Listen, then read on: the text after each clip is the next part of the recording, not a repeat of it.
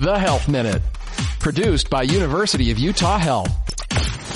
Rosacea is a chronic and potentially disruptive disorder that causes itching, redness, and unsightly bumps on the face. It can continue to get worse without treatment, so early detection is important. Dr. Miller, what patients are at risk and what should they be looking for? Most cases appear between the ages of 30 and 50 years old, and they afflict people with fair skin, basically those of Northern European ancestry.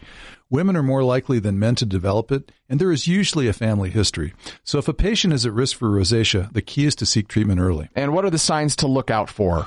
Flushing and redness on the cheeks and nose that lasts unusually long. And one can also have tiny visible blood vessels on the face.